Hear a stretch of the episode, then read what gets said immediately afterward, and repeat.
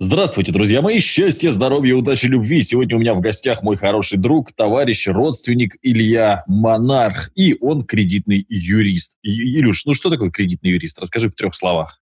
Это человек, который помогает решать проблемы с кредитными долгами, оптимизируя их, либо полностью списывая, избавляя человека навсегда.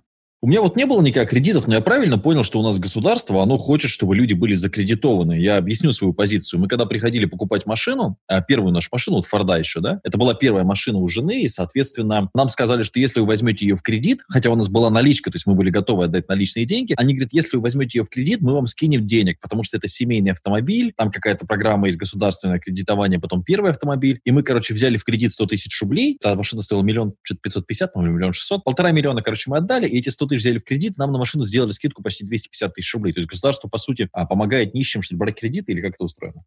Ну, давно не секрет, что государству как системе выгодны люди а, зависимые, и давно не секрет, что любой, любой работодатель ищет людей с ипотеками, потому что это зависимый человек, можно меньше платить. И в целом, да, так как государство не может обеспечить достойный уровень заработных плат, э, помогают выдавать кредиты, потому что банковские кредиты – это тоже очень хороший бизнес, очень хороший бизнес, и многие банки завязаны так или иначе с элитами. Поэтому, в принципе, мой ответ – да. Очевидно, что идет очень обильная реклама кредитов, и люди, многие люди, большинство россиян не представляют себе жизни без кредитов в принципе. У нас очень много, знаешь, как прямо вот сейчас в городе банк, да, рядом еще один банк, тут же в этом же здании вот соседняя дверь, а потом еще МФО, допустим, какой-нибудь тут же, просто вот, знаешь, дверь в дверь в дверь. Как это работает вообще? Почему так?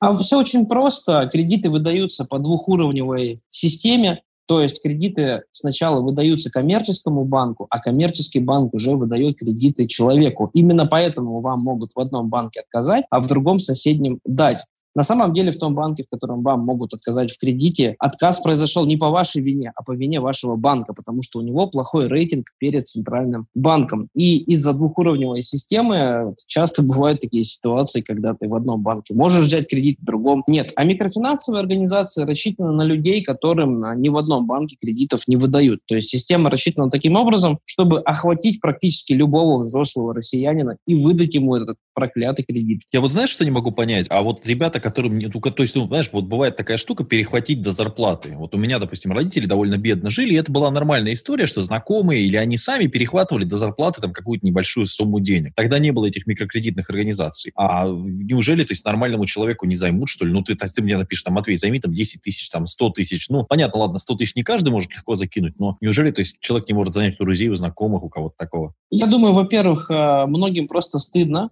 и учитывая то, что есть микрофинансовые организации, которые, в общем-то, до тебя все равно, они тебя не знают, ты их не знаешь. Это первая причина. Вторая причина, то, что мы обычно зарабатываем столько, сколько наше же окружение. Это научно доказанный факт. И именно поэтому, я думаю, вот эти две основные причины, почему люди предпочитают МФО вместо займа у родных, друзей. Или Там же и переплата очень большая. Так ты купил шоколадку, ну, если много занял, ну, купил бутылку коньяка, да, человеку, и, собственно, мне кажется, нормальная история. Но ты, ты, ты прав, то есть есть люди, которым я никогда не займу. Есть чуваки, которые говорят, Матвей, там, слушай, у меня что, деньги зависли там на счете там в Израиле, закинь сотку, я тебе послезавтра отдам, я просто в Питере сейчас там закинь. Ну, то есть, ну, такие, знаешь, нормальные ребята. Закидываешь, да, конечно, он тебе отдает эту сотку, потом еще там, ну, как бы нет проблем. Таких у меня много очень знакомых, на самом деле.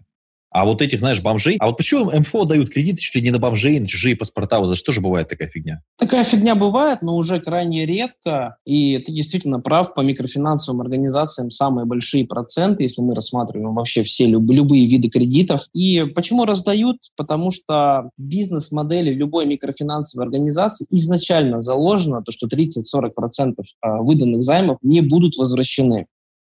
Из-за этого такой огромный процент. То есть этот огромный процент, который выдается в виде микрозайма, а, он перекрывает не выплату кредитов в размере 30-40%.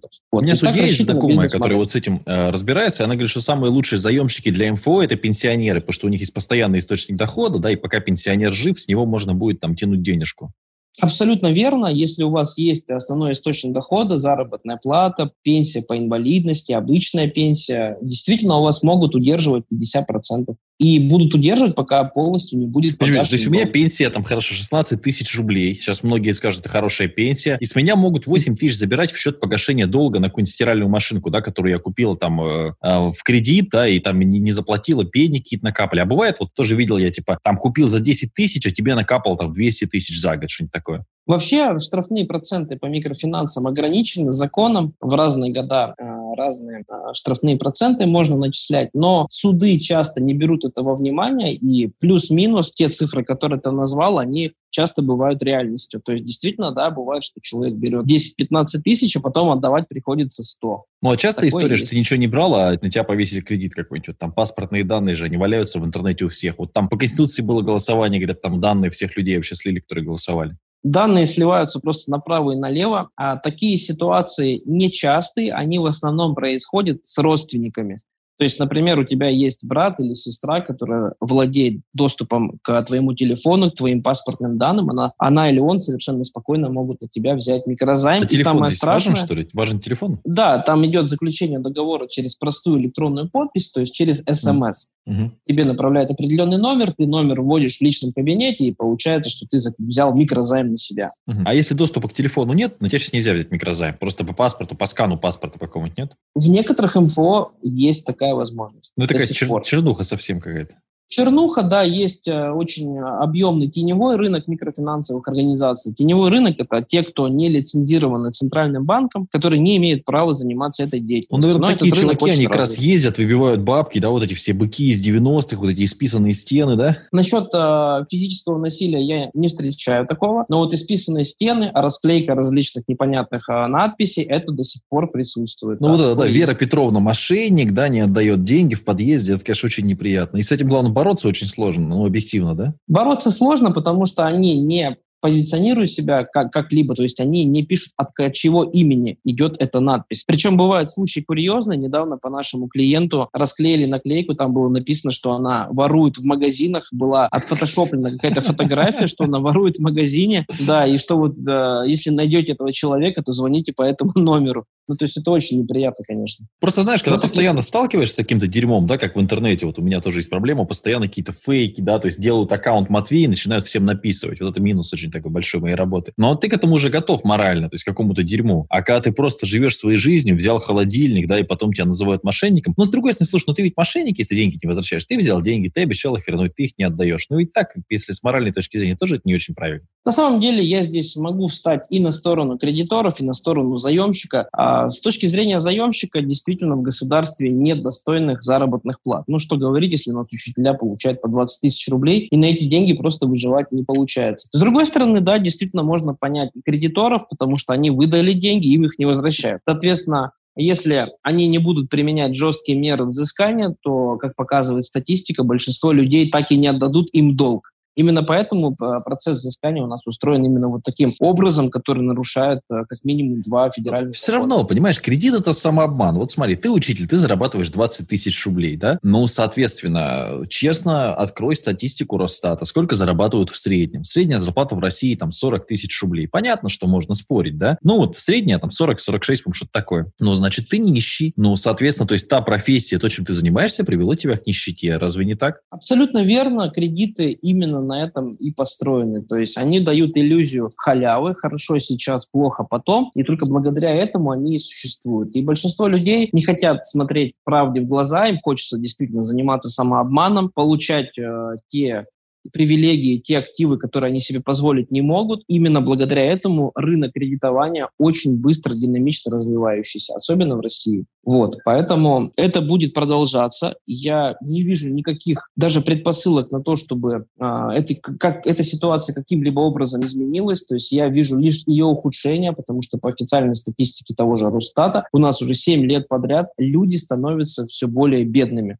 Если мы смотрим инфляцию, паритет покупательной способности рубля, то люди у нас все беднее. Ну да, беднее. слушай, мне Поэтому... пишут там, у меня курс стоит 2000 рублей, они говорят, можно в рассрочку? 2000 ну, рублей в рассрочку, ну что можно купить на 2000 рублей? Да ничего, ну не знаю, в магазин сходишь, 10 тысяч отдашь стабильно если на неделю затариться на двоих, да, там нормально, не говно какое-то покупать. Видишь, еще, мне кажется, такой очень серьезный обман, это когда люди покупают машину, но машина говно. Да, но у них вроде есть машина. Или они покупают сыр, но вот знаешь, как вот во всех этих магазинах сетевых, типа магниты, пятерочки, там же невозможно, этот сыр жрать просто невозможно. Вот, но там маргарин, я не знаю, масло какое-то пальмовое, что там мешают, да, с солью с какой-то. Но тем не менее у тебя mm-hmm. вроде сыр есть, правильно? То есть у тебя вроде сыр и колбаса, а то, что там колбасы уже не осталось и сыра тоже внутри, ну это другая уже история. То есть такая иллюзия получается. Иллюзия для нищих, королевство кривых зеркал.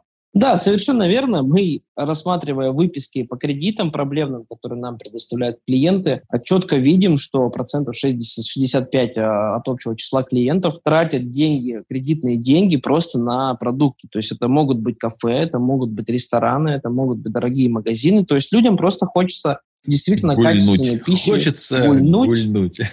Да, почувствовать не нищую жизнь, а, но, богатую жизнь. Приводит... Куплю себе суши, почувствую богатую жизнь. Друзья, не берите кредиты, это вредно, плохо и тяжело. А если у вас есть проблемы с кредитами, обращайтесь к Илье, он вам поможет их решить, и больше кредиты не берите никогда. Счастья, здоровья, удачи, любви.